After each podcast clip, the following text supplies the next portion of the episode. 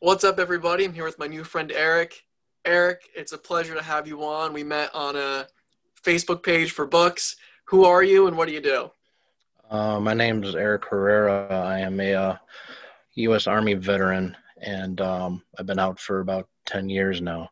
Um, but one of the main things with COVID going on, uh, I also wanted to write a book about my experiences. So um, I have a book right now out. It's called uh, A Bomb Hunter Story My Life Clearing the Roads of Iraq. Yeah, and it's um I mean, I, I don't even know where to start because this is such um and I'm I'm reading the summary of your book on Amazon, which you got everyone should buy now. The link will be down below in the video description.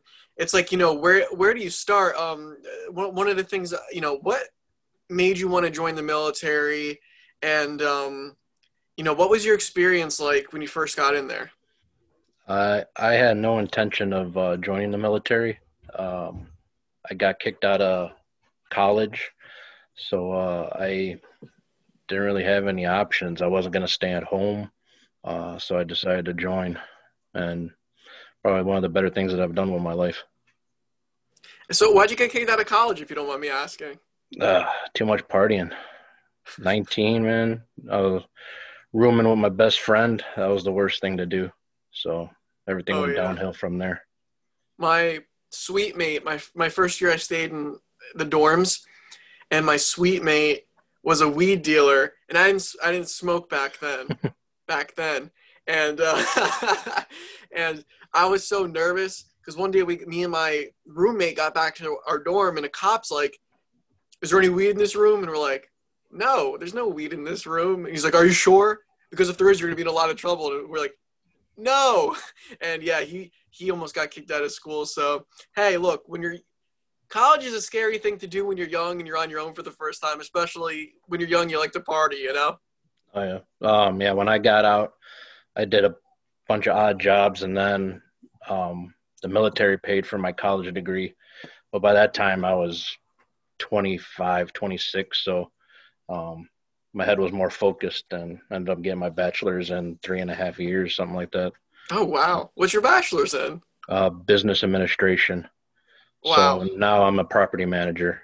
It's a whole different ball game from what I did in the military. Yeah, definitely. Um, so like, what was the what's the technical term for what you did? Is it bomb hunter? Um, well, my job was a combat engineer. Um, but over the years, it's uh, it's evolved.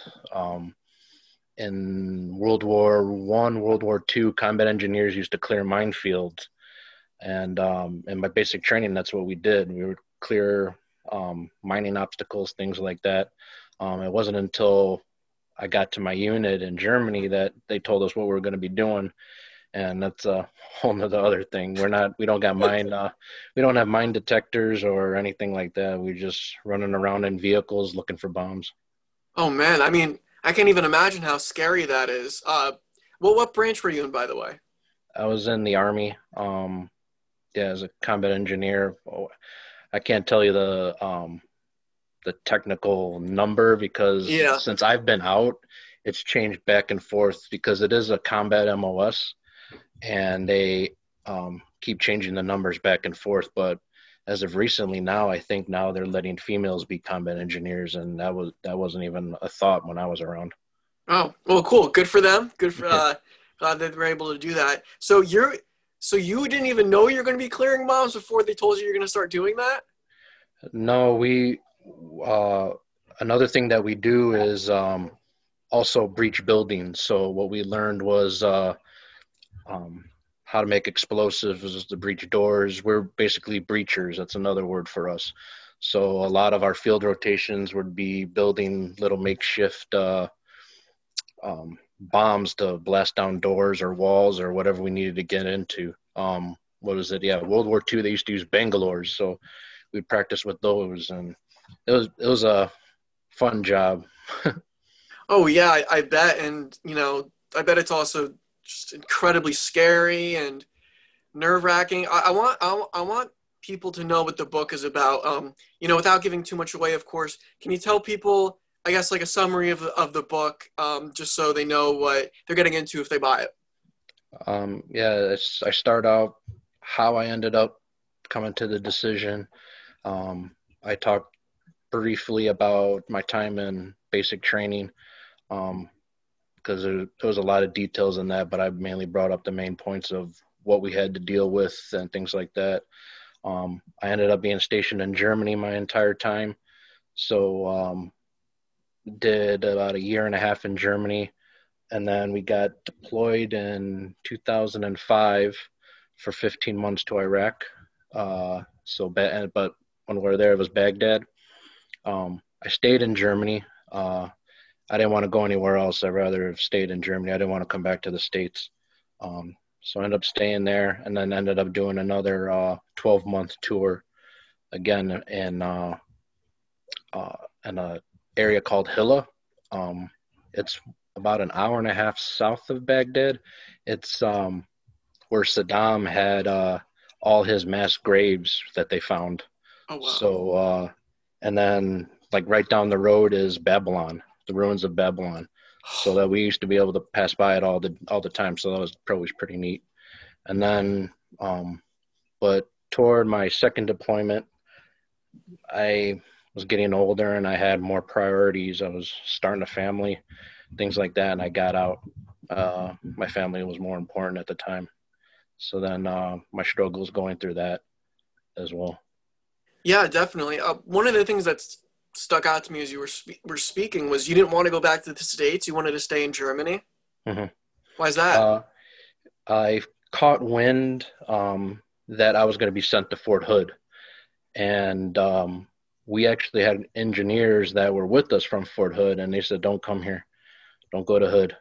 And that this was before all this things that you're going to seeing now. This was even before the shooting that happened uh, a couple years back, so oh, it was yeah. still bad. Um, they were like, no, and a lot of those guys from Fort Hood ended up coming to Germany for our my second deployment. So I didn't want to go to Hood. Um, I rather, it's a funny thing. I rather get uh, rather get screwed by people I know than people I don't know. yeah, right. Yeah, that is Fort Hood the place where all that stuff's happening right now. Yeah, that's where oh, the man. the missing girl. Yeah, or oh, where they wow. found her. But yeah, and there, might, yeah, they think there might be a serial killer there. I, I believe. Uh, no, it ended up being uh someone she worked with. Oh, okay. They found out who it was. Yeah. Yeah, that's that's wild, man. So yeah, I'm glad you. I mean, I guess it's good you didn't have to. You didn't have to go there. But uh, so a lot of people, you know, the reason I have people like yourself on this podcast is to show people you know, perspectives they're not used to. I've had like Senate, you know, Senate candidates on here, um, Olympic wrestlers. Well, what one thing that really interests me is like what goes through your mind when you're told, okay, you're about to be deployed. Um, what are you even thinking? Is it, you know, are, are you worried about your life? Are you worried about people back home? What are the things you're thinking about when you get sent out like that? Well, I was 19 and um, I really didn't have anything. It was just me just me and my bags. And um, it's strange filling out your will at 19 years old. So it's that was a big eye opener. Um, things like that.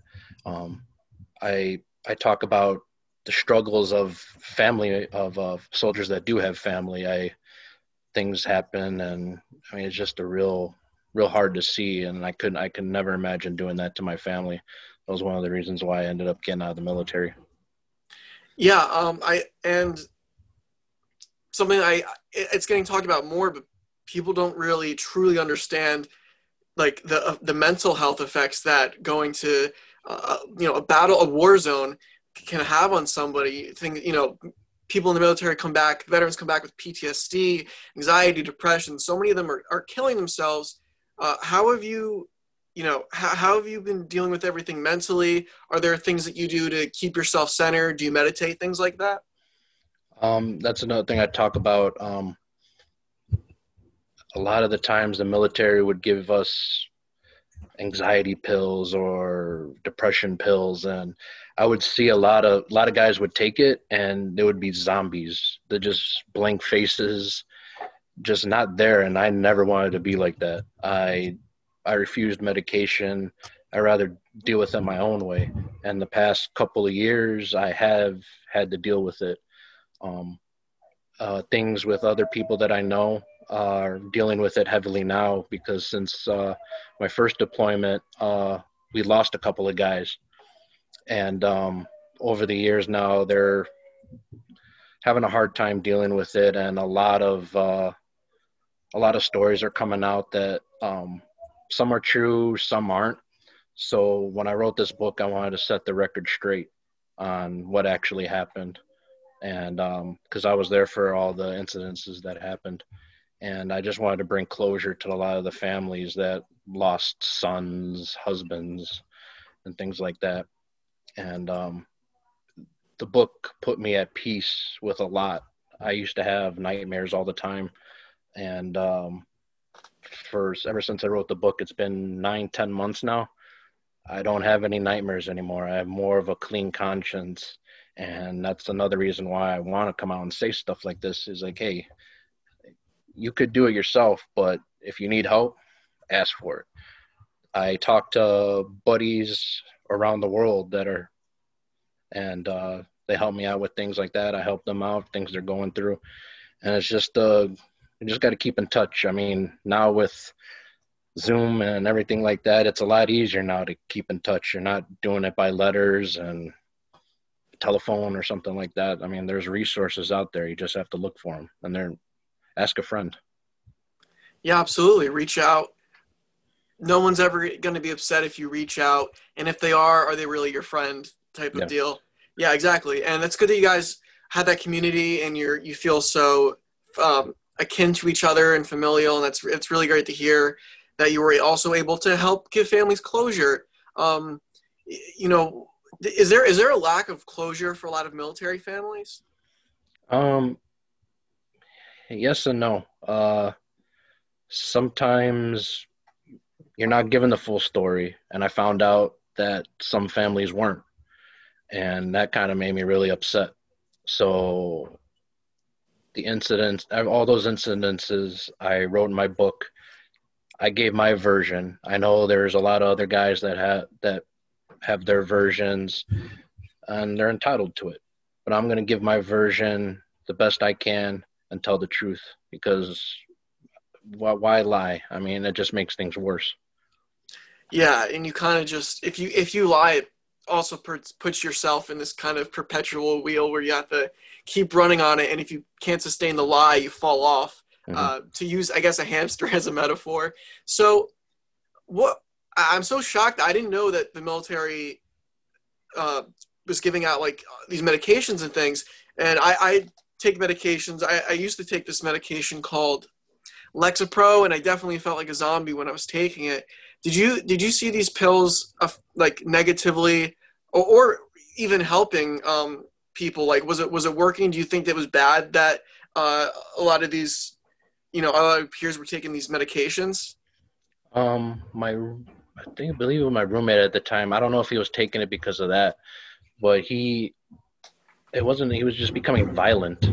And i'm like dude this is not you. I mean what are you taking? And uh, right away is all right i gotta stop because yeah you're telling me that i'm being violent. I'm not a violent guy. I'm like yeah so um, things like that. I, I mean i don't know what what they were given. I mean this is over 10 10 12 years ago so i really don't know what it was. But yeah i mean sometimes it does help guys you know but um, yeah um, i really can't speak about that yeah. Um, so, what do you think the government or the military could do to provide better mental health care for our military? I think they do. I mean, they, I mean, the, the classes. I mean, I mean, you think in the workplace, you think your your job has all these briefings and everything like that. We have briefings about five, ten different things in one day, and it's usually because someone did something stupid, and the next day we have a briefing on don't do that. So I mean, they there's a lot of things out there that they keep reassuring them, and it does help and to get the resources. I mean, I, we had a, I was in Germany on a tiny base, and the, all, we had a lot of resources that could help us out on anything that we needed. Okay, that that is reassuring to hear for sure. Uh, yeah, so that, that's but since I was in Germany, I can't speak for the states because I, I was never stationed in a um uh, in a U.S. military base in the states. The bases in the U.S. are huge. I mean, take Fort Hood for example. Their square mileage is bigger than the city of Chicago. So I mean, that, that's a huge base. And Yeah. I think Fort Hood Fort Hood has about like sixty five thousand troops or something like that.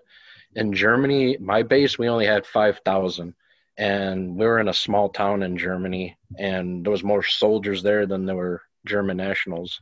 So I mean, to think about that, it's it's a major difference. Oh yeah, and a lot of the military bases in the states are basically like cities, like you said, like Fort Hood. Um, I forget the name of the. It's it's a naval base down in Virginia. It's huge. The, like the whole Virginia Beach in Norfolk. It's basically just a big military town. Um, I'm right by. I don't know if you're familiar with Picatinny Arsenal. I'm right by it. I hear bombs going off all the time because it's like right here. So I want to talk a little bit about what the process is of, of finding mines you know what, what kind of vehicles are you using how do you do this type of thing Um, yeah. So uh, we were using um these uh vehicles that weren't even U.S. Um, they were South African vehicles that uh, diplomats use because they would get blown up too. So they use these special vehicles um, to prevent that. So we ended up using them, and they're huge, um, huge vehicles. Um, I'm not sure if you ever seen uh, the first Transformers movie. no No. Um, well, I have I have one right here. Hold on. perfect our our main our main vehicle is called the Buffalo, and you could. oh wow This is this is from the movie Transformers. Um, this is what the Buffalo actually is, and on the top we have this this um, fork looking thing. So every anytime we would be finding a bomb, we would take these forks and dig at it, pick it up. I mean, insurgents would put uh, things in trash bags, dead dogs, um, anything they could think of. So what we would have to do is drive five miles an hour down the road and stare out the window and try to find these IEDs. Um, a lot of them would be camouflaged with the curves. Like they would literally take a chunk out of the curb and put it in there and plaster it all up, make it look real nice like a curb. And you wouldn't even know the difference. I mean, it would be that sophisticated what these people would do. And it didn't help um, in Baghdad. The medians are filled with trash. I mean, it's like mini landfills. So you're trying to go down the road trying to see if there's a bomb in a bag or anything like that. But we would drive down these roads so much that we would spot trash that was out of the ordinary or out of place. And um, nine times out of ten, we would stop and it would end up being a IED of some sort. How do you how do you even yeah how do you even figure it out if it's like in the in the concrete like how are you able to even spot that especially from the from the vehicle is there is there any sort of like sensors that you guys are using to pick up on that No, no, no sensors. Um, we would have precautions. Um, a lot of uh, a lot of the IEDs would either be detonated by cell phone or beeper, um, pressure wire, um, uh, infrared sensors. So they would have uh, a sensor that would detect heat, and when it, and most likely the engine of the vehicle would go by it, and it senses that heat, and it would set off the IED. Um, or they would have pressure wires on the ground. Most of the time, it would be Christmas lights laying in the middle of the road. And what are Christmas lights doing, doing in the middle of the road? You step over that, and it would detonate whatever um, would come by. Or they use a cell phone called the cell phone that's on the IED and end up uh, detonating it. Things like that. oh my god that's that is intense and it is scary and you know did it did it remind you you know how lucky you are sometimes? Because i'm just thinking how lucky i am to live in the states and i don't you know i'm so fortunate i don't have to deal with that. You know you know the citizens that are there and, and the, the military personnel that are over there that's something you guys have to worry about all the time and just here you know i can order doordash if i want to and there it's just like i have to be careful that i don't step on a christmas light or the wrong you know be in the wrong place at the wrong time. No it took me a while when i would come back from leave um, i'd be driving down the road five miles an hour in my own car people would be honking at me i see a little piece of trash in the road and i would veer into the other lane because just that mentality. Um, to it got to a point where when I would come home, I wouldn't even drive. I'd walk or have someone else drive me because just the paranoia of it all. Um, I I've been fortunate enough not to get hurt. I've been blown up uh, twice uh, while I was there. Uh, some guys have, and I know in my unit, three or four times.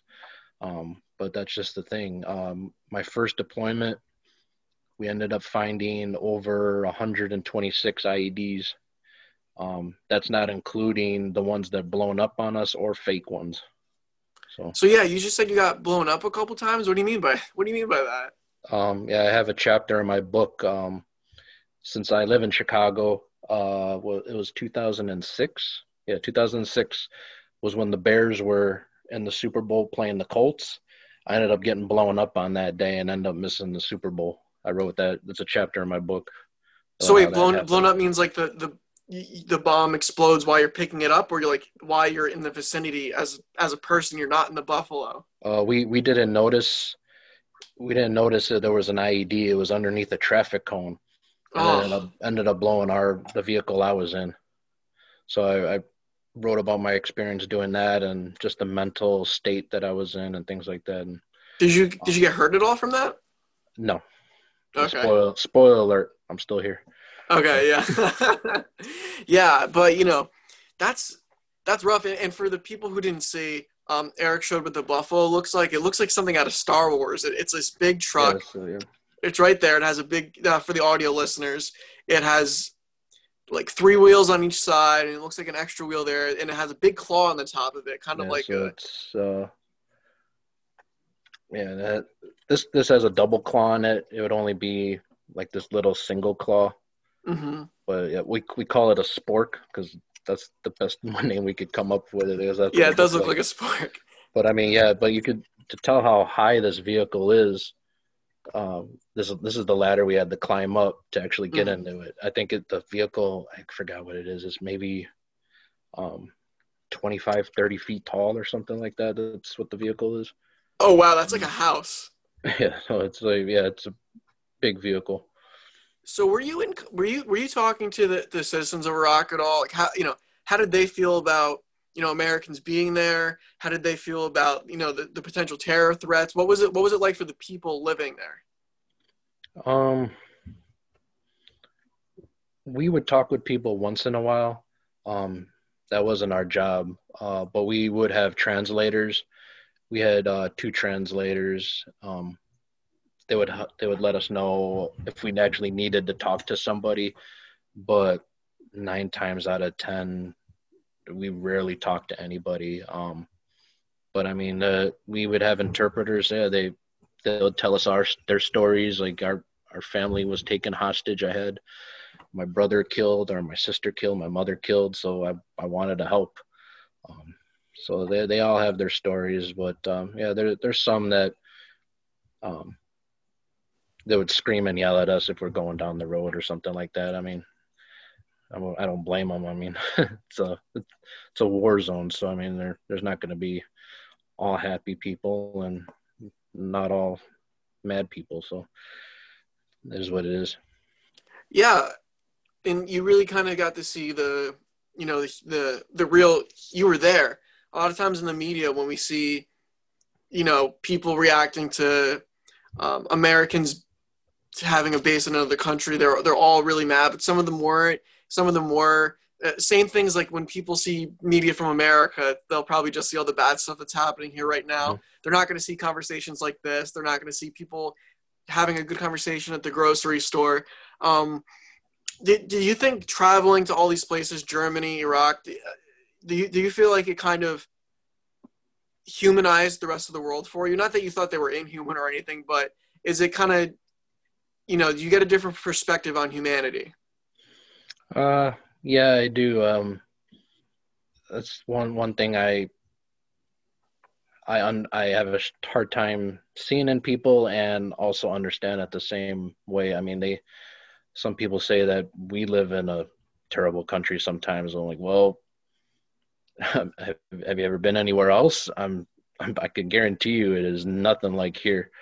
Um, I know, and and even in Germany, I mean, there's different taxes and things like that that people would hear would be like, really, they pay taxes on that, and and and they, um, even being in Iraq, I mean, it, you you could tell the certain areas. I mean, in Baghdad, since it was a big city, there would be schools there and things like that, and um, you would see the women go to schools. It'd be mostly women going to schools, and then all of a sudden you hear the next day uh, there was a shooting up at that school, or because they didn't want the women going to school there, or things like that. Just, I mean, we we would have, uh, I mean, there'd just be uh, people that just had their differences, and then they shoot them, and then just leave them in the streets, and then it's just, uh, it's a, I know it's a touchy subject about it all, but it's it's what it is. I just, yeah, it, it would it would benefit a lot of people if they did travel and see or go go live in another country I mean, experience it. I mean, that's a hell of an experience to go live in another country. You learn a lot from other people and how other people live. I think people would get a better understanding about things if they did that. Oh yeah, absolutely. And um, I almost started crying when you talked about the uh, the the girls going to school and they they got there was a shooting just because they were going to the school, and I can't even like we can't even imagine like there's school shootings here, but we can't even imagine what that's like just because women are going to school. Like that's just so hard to comprehend.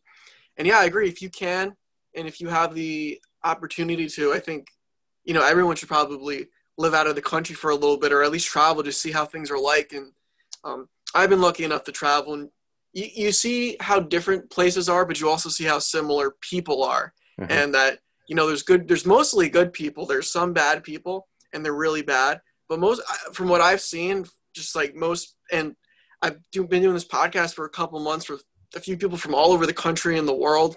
Most people are pretty much the same, and most people really just want the same thing, no matter what the media says. I mean, that that shit's really not real. What's real is conversation. What's real is reading a book like yours, like true stories, listening to people's real stories, not things that are sensationalized just to sell you something.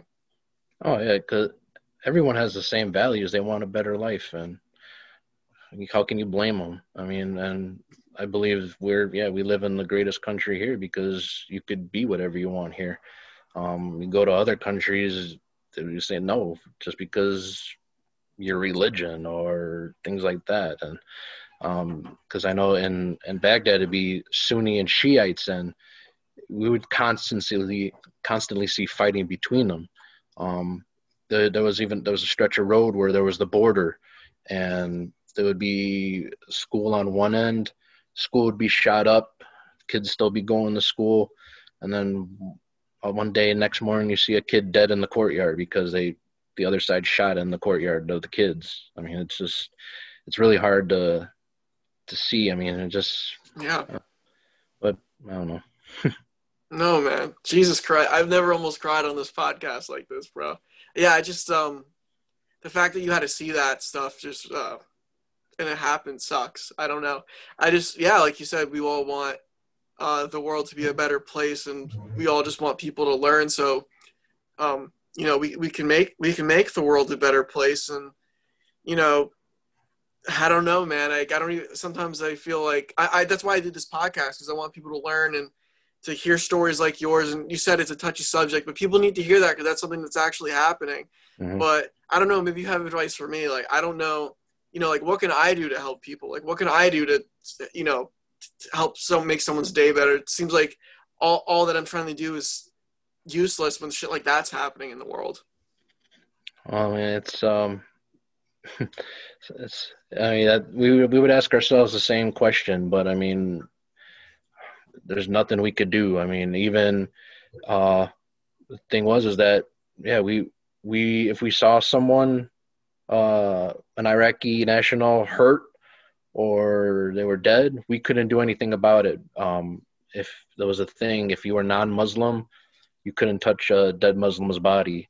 So sometimes the body would sit there for a week, a week or two, and we're like, I mean, we so all we could do is call it in and say, hey, um, yeah, come out, and we're like, no, we can't come out because if if we do come out, they're gonna, they're gonna shoot us. So it's yeah. like, oh, all right. I mean, would you rather would you rather have us do it? I mean, no one's gonna come up to us. I mean, we'll take care of it, but it's it's a touchy subject, religion. So I mean, it was, I mean, it was um, even uh, during my second deployment, uh, I was in Kuwait, and uh, I was on the the port of Kuwait, and it shared um, the U.S. and the Kuwaitis shared a base together. Um, the Kuwait soldiers had a mosque on the base. Um, but the thing was, is that none of the U.S. soldiers could even. First of all, they couldn't enter because they were non-Muslim, but they couldn't even walk on the sidewalk around. Other, uh, it was a big deal that if a U.S. soldier walked on the sidewalk because the mosque was on that land. I mean, it was a. I mean, you got to respect it, but I mean, it's still it's still touchy and and, and it, it would be kind of funny when someone would actually do it. Like someone would be new on the base, they wouldn't know that rule, and it ends up happening, and then it just turns into this big deal. Oh, I, I didn't know. I didn't. So yeah, it's a, yeah, yeah. I mean, I guess I guess there's always ways like he didn't know, like, and, and there's ways to diffuse it too. And I'm sure you I'm sure you learn how to communicate with people better too, and how to diffuse. I mean, if you can diffuse a situation like that, you can kind of diffuse someone being a you know a dick at the post office. Yeah, uh, but I and the thing is like, well, then if that's the case, put up signs. You know, mm-hmm. I mean, just, the U.S. is hey, don't go, don't walk on the sidewalk. There's no signs that say don't walk on the sidewalk, and right, and you end up having this conver- confrontation, which um, I think smarter, not harder. That's what I think. Yeah, absolutely. One of the things about the the conflict over there uh, you mentioned the Sunni and the Shiite Muslims. Uh, th- that's the type of thing that just makes me think too. Like you know, when people are all when people say, oh, "If the whole world was one race, or the whole world was one religion, there wouldn't be any fighting." They're both Muslim and, and they're still fighting, and, and you know, it's just kind of proof right there that no matter what, people are gonna are, are gonna are gonna fight. What are, what are, what exactly for the you know people who don't know? May, you know, what, what is all the conflict over there about? Like, why are we still over there? Who's fighting? I think it's confusing to a lot of people too, especially since we've been over there for so long. Um, that that's one thing uh, that a lot of people ask me, and um, the hard truth is, when I was there, they didn't want us to leave. Um, we gave them stuff. Uh, I know during my second deployment, we're we're um, they wanted to get the troops out, but the Iraqis were saying, "No, no, no, stay here, stay here. We want this, we want that." Um, they we would give them water. I think I, an Iraqi soldier was allowed two two liters of water a day. That was to drink, bathe, and wash your face or wash any of your clothes. So think about that: two liters of water that you had to do all wipe wipe yourself when you go to the bathroom. That was another thing. Um, we would that was that was what they were getting from their government. But being on the same basis with us, they would ask for the water. Like, hey, can I get a water? Can I get a water? You know, I'm thirsty. You know, I mean, that that was the main thing I saw why we weren't leaving is because the Iraqi um, army didn't want us to leave because we were there to give give stuff to them and then what would end up happening a lot of the times is that we would give them takeover i know my second deployment we had the iraqis coming with us on these route clearance missions so we could teach them but they would always say oh no no no no we can't do it ourselves we need you to come with us you know and like well you gotta you gotta do it yourself if you want to if you want to be your own, you want to be your own country, you got to do it yourself. So that that was the main thing that I saw. It wasn't anything like we wanted to stay there. It was just kind of like, well, they need our help. But I think it was just it's like that kid that constantly wants something because you're giving them stuff. So that's that's on my opinion. Yeah, and that's important too because you know there's um look there's a lot of reasonable points out there that we're there to protect assets, things like that. But you know we are doing a lot of good stuff over there too, like what you guys are doing. You know, giving those soldiers waters is really important because the way that the you know the country is now, and that you know partially it might be our fault from back in the day but you know it's important that we stay there and, and help them out and take those mines out that are there um, you know give them water and show them things. What what would happen if we left completely? Um it would probably be uh the same way it happened when we first went in. What uh what was it? Um when we first invaded uh iraq um when the fighting was going on, a lot of the Iraqi soldiers uh, took off their uniforms and ran. They they didn't want to deal with it. It was just too overpowering. So that was another thing that we noticed because they would run the checkpoints uh, on the streets. You know, they would check people's IDs and everything's like that. Sometimes there would be a, a firefight happen on that checkpoint. The Iraqi soldiers would take their clothes off, leave their weapons, and then run off. They most of the times they wouldn't even fight. So it's I don't know. Was, that was a that was a big problem that we were having because we would come up across checkpoints, and there'd be no Iraqi soldiers there. We'd wonder there's weapons and uniforms laying on the ground, you know. So it's like uh, it's uh, if if you want if you want to help yourself or if you want things to be better, you got to help yourself, and I, I think that's one of the things that was lacking while I was there. I've been out 10 years, so I can't say for what's been going on the last 10 years. Maybe yeah, that. Sorry, what was that? Maybe it's changed. I don't know. Yeah, yeah, it's rough. It's such a, you know, it's such a complicated position being in too, because you guys have so had so much responsibility. Um, you're you're over there. I, I think a lot of times we don't even like know what's going on like politically but you guys are there militarily and it's such a weird juxtaposition to be in. And you, you know do you do you question yourself a lot while you're over there? Do you question like motives things like that? Um some of the times i did uh, i do explain it all. Um we we lost four guys my first deployment and um jesus maybe about six on six other wounded that couldn't continue mission. So sometimes we'd like, like man, it was like, like what are we gonna do, man? We well, we gotta well, we gotta go back out there. We gotta go back out there. It was like, oh, man, just be like really. we like it hasn't even been 24 hours, and gotta go back out there. So a lot of the times, most of us, we were defeated, but hey, we just got a job to do, so we go out and do it. Yeah, and I'm sure uh, uh, the guy I interviewed for this podcast. It'll be out a few episodes before this one. His name's Mark Schultz. He's an Olympic champ world uh, wrestler. Um, one of the things we talked about, wrestlers say this all the time, is once you wrestle, everything else in life is easy. Well, once you've done what you've done, Eric, I'm sure everything else in life kind of seems like, well, I, I did this. I, I, you know, got blown up a few times. I've seen some of the worst things a human can possibly imagine seeing. You know, it's got to be like things are kind of you know things are pr- pretty easy relatively. Is it a hard adjustment to come back? Uh the first couple even the first three three four years it was a culture shock because living in germany and living in i in iraq for two years uh street signs in english was a um, was like a complete change for me when i got back uh, either reading in german or i'm reading in arabic. So it's like yeah, that, that was a big thing. Um, just getting used to, I don't know, daily life. I, I was always kind of short fused and things like that. And I realized I had to be more and more patient with people.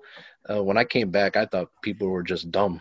like, like really, uh, um, in the military, I mean, you're what's expected of you is perfection. I mean, if you if you're not going to do it right, we'll put you somewhere we'll put you in a job where you can't do nothing dumb. Like you go take pictures of things or things like that or yeah. go go uh go move the boxes somewhere or something like that. I mean but it, it, Um, that's another thing that uh, the military is expects a lot of you, so it expects top people. I mean, if you're not going to have the top people do it, then what? How can we say our military is great? You know, and then uh, kind of a like, like people say that the military military should be for everybody. Yeah, it should be for everybody, but there's going to be a lot of expected of you. Don't come crying when right they expect a lot out of you. If if you can't do it, then you can't do it. And some some people end up getting out because um they just can't take it anymore. They they do they might do something stupid and then they get out that way. But yeah, I know uh, when uh, Obama took over, he lowered the standards uh, of uh, of people coming in, and some of the people we got really had no business being there. So it was kind of like, really, we we don't want to be you don't want to be with people that are just gonna flake on you. You want people that are gonna be by your side and dig it out with you. Yeah, absolutely, absolutely. Like, and that is scary too, because there's there's always looming threats of other superpowers, Russia and China. You want, mm-hmm. um, not that it's always good to have this in every form, but I think for the military, it's it might be and maybe I'm using this term wrong, so I'm sorry because it might sound worse than I actually mean it to. It might be important to have some sort of, you know, like American exceptionalism. Like we should have, like you said, the best people going in there. Um, you know, the the the the top people ethic like you know people that are going in there with good ethics people that are going in there intellectually people that are going there that are good physically that, that can do all these things and it's important to have that because it's not just each other like we're you're you're not just the American people relying on you guys. It's each other because you are Americans. It's the it's the people in other countries that you're meant to protect too. You were in Germany, you were in Iraq. You know, there's people who relied on you guys. It's important that we have like the best of the best, sincerely. But uh, speak, you know, kind of speaking on what you said about like you can get like jobs that are just taking pictures, things like that. Uh, a lot of times because in movies, it's so you know everything's so hyperbole. People think that every day of being in the military's platoon or apocalypse now what a lot of people don't talk about is the boredom. Oh yeah. It's uh the, the motto of the army is uh, hurry up and wait. So hey we got to do something. Let's get it right done right now. And then you wait half the day and you're like really? We could have took our time instead of just rushing through it. And then when it finally t- finally does come time to do something, they're like, "Oh, this is wrong." Like, well, you should have told us that. Well, yeah, while we were doing it, you know, instead of us sitting here all day. But yeah, the the boredom is kind of the thing because I like uh, in Germany, um, we we didn't have uh, American television. We would have, I think, the only channels we had was maybe um, CNN, Fox, ESPN a couple of like Comedy Central, things like that. Those were the only channels that we had. But we also didn't have American commercials. We had military commercials. And this would be like the like like the B B rated think about the worst probably studio you could think of and they made a commercial like what is this type of thing and it would be the same 10 commercials all the time so you could literally sit there and repeat the whole commercial because you've seen it so many times. There, would be times I would kill for a Geico commercial or a beer commercial at that, but I'm hearing military history or I'm hearing about the military bank or something like that. It's just and just worst worst um I don't know how you say it uh um, video footage you would ever see. Yeah. Yeah. It's like training videos, like for um when you go for like a nine exactly. to five there you go. There you go. You go for like a restaurant job or something like that. You get listen to training videos. That's like yeah, and there's something very dystopian about that too, almost. You know, where it's like, um, I like it's kind of almost like 1984, where like the only commercials you're seeing are like military based, and it's you know it's like make sure you join the military bank, and it's yeah, something about that's crazy, and yeah, you guys don't get enough credit for how like sincerely, I mean this, how bored you guys have have to be most of the time because it's not always action. A lot of it. Um, one of my favorite quotes, I'm gonna get it wrong, is from Jarhead when he's like, what you do in the military you get bored, you masturbate, you get bored, and then you masturbate again, and it's like very. it, I was like, oh, like that. That helped me. You know, I don't know how accurate that movie is, but it helped me like understand a little bit more. Um, before we go, before we do the plugs and everything, I gotta ask, what military movie or show do you think is you, that you've seen, if you watch them, has been the most accurate? Uh, I really can't watch military movies. Um, I understand. Uh, I, I, would I would sit there and be like, I'd, I'd be I'd be in the movie theater and watching it. I'd be like, wrong, wrong. Yeah. like, like out loud too. I mean, like people are like, what? Like wrong, wrong, wrong. So uh, Jarhead is a good one. Uh, they they the psychological part. Jarhead did a good job. Um, another one is actually American Sniper. Uh, the details that they, they put in there, like I would I would see things in there um, that would just blow my mind. So uh, there's a scene in there. He uh, Chris Kyle walks into his into his uh, hooch, and uh, he opens the door. Well, if you notice, when he opens the door, there's a string that comes across the top, and there's a water bottle weighing down the door so it stays closed. That's every door in Iraq. Whoa. So just that those details were, were blew my mind. Um, what um, Saving Private Ryan's another good one. Uh, with the engineers when they storm Normandy and things like that. Uh, but there, there's a few there's a few military movies that we we don't uh, dare say are any good. yeah, one that comes to mind, and like again, like I don't know anything I'm talking about, but in comparison, like behind enemy lines with Owen Wilson sounds like it would not be a good one. Uh, and I and I understand what you're saying because as a like you know I was a wrestler, and every time I watch a movie where there's wrestling in it, or like it's in a show, when they do a pin, they count to three, and that never happens. I don't know if you've ever watched yeah, high school I've, wrestling, or you yeah, wrestled. I, I used to. I used yeah well we used to share the gym at my high school. I was on, I played basketball, so the wrestlers would practice, and yeah, they would never say, yeah, one. They don't say one, two, three, or anything like that. Yeah, as soon as your both shoulders touch the mat, it's a pin, and like it's like that's a. I love WWE, but that's a WWE thing, and yeah, so I understand. It's like so frustrating, and I, I completely get that. Um, but Eric, it has been an absolute pleasure talking to you. This has definitely been my most emotional episode, and uh, you've got a lot of great thoughts and you're a good guy and you're very wise and, and stoic, which I really appreciate. Um, plug whatever you want here the book, social media, anything. This is your opportunity. Take as much time as you need. Uh, yeah, so as I said, my book right now, uh, Bomb Hunter Story My Life Clearing the Roads of Iraq. Uh, it's on Amazon. Uh, it's for paperback and ebook. Um, um, on that, I'm also on Goodreads also. Uh, you just have to type in my book's name and then my author page will come up. Um, other than that, I'm I am a I am a millennial, but I'm one of the old millennials. So when I was in Germany and things like that, that's when Twitter and YouTube and all that stuff started coming out and iPhones. Yeah. So I'm still I'm still old school, stuck in the '80s. So social media is a new thing for me too. Hey, all good. So we're gonna put, you know, that link to that book is gonna be in the description below on Spotify. The name of the book will be there.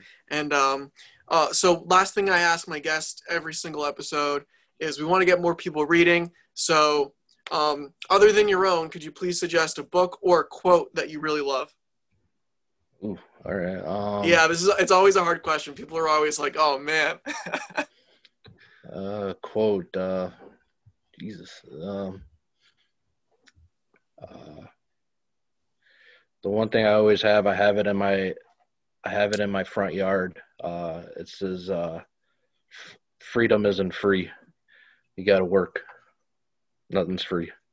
That's amazing. I love it. Simple and incredibly beautiful. Eric, thank you so much.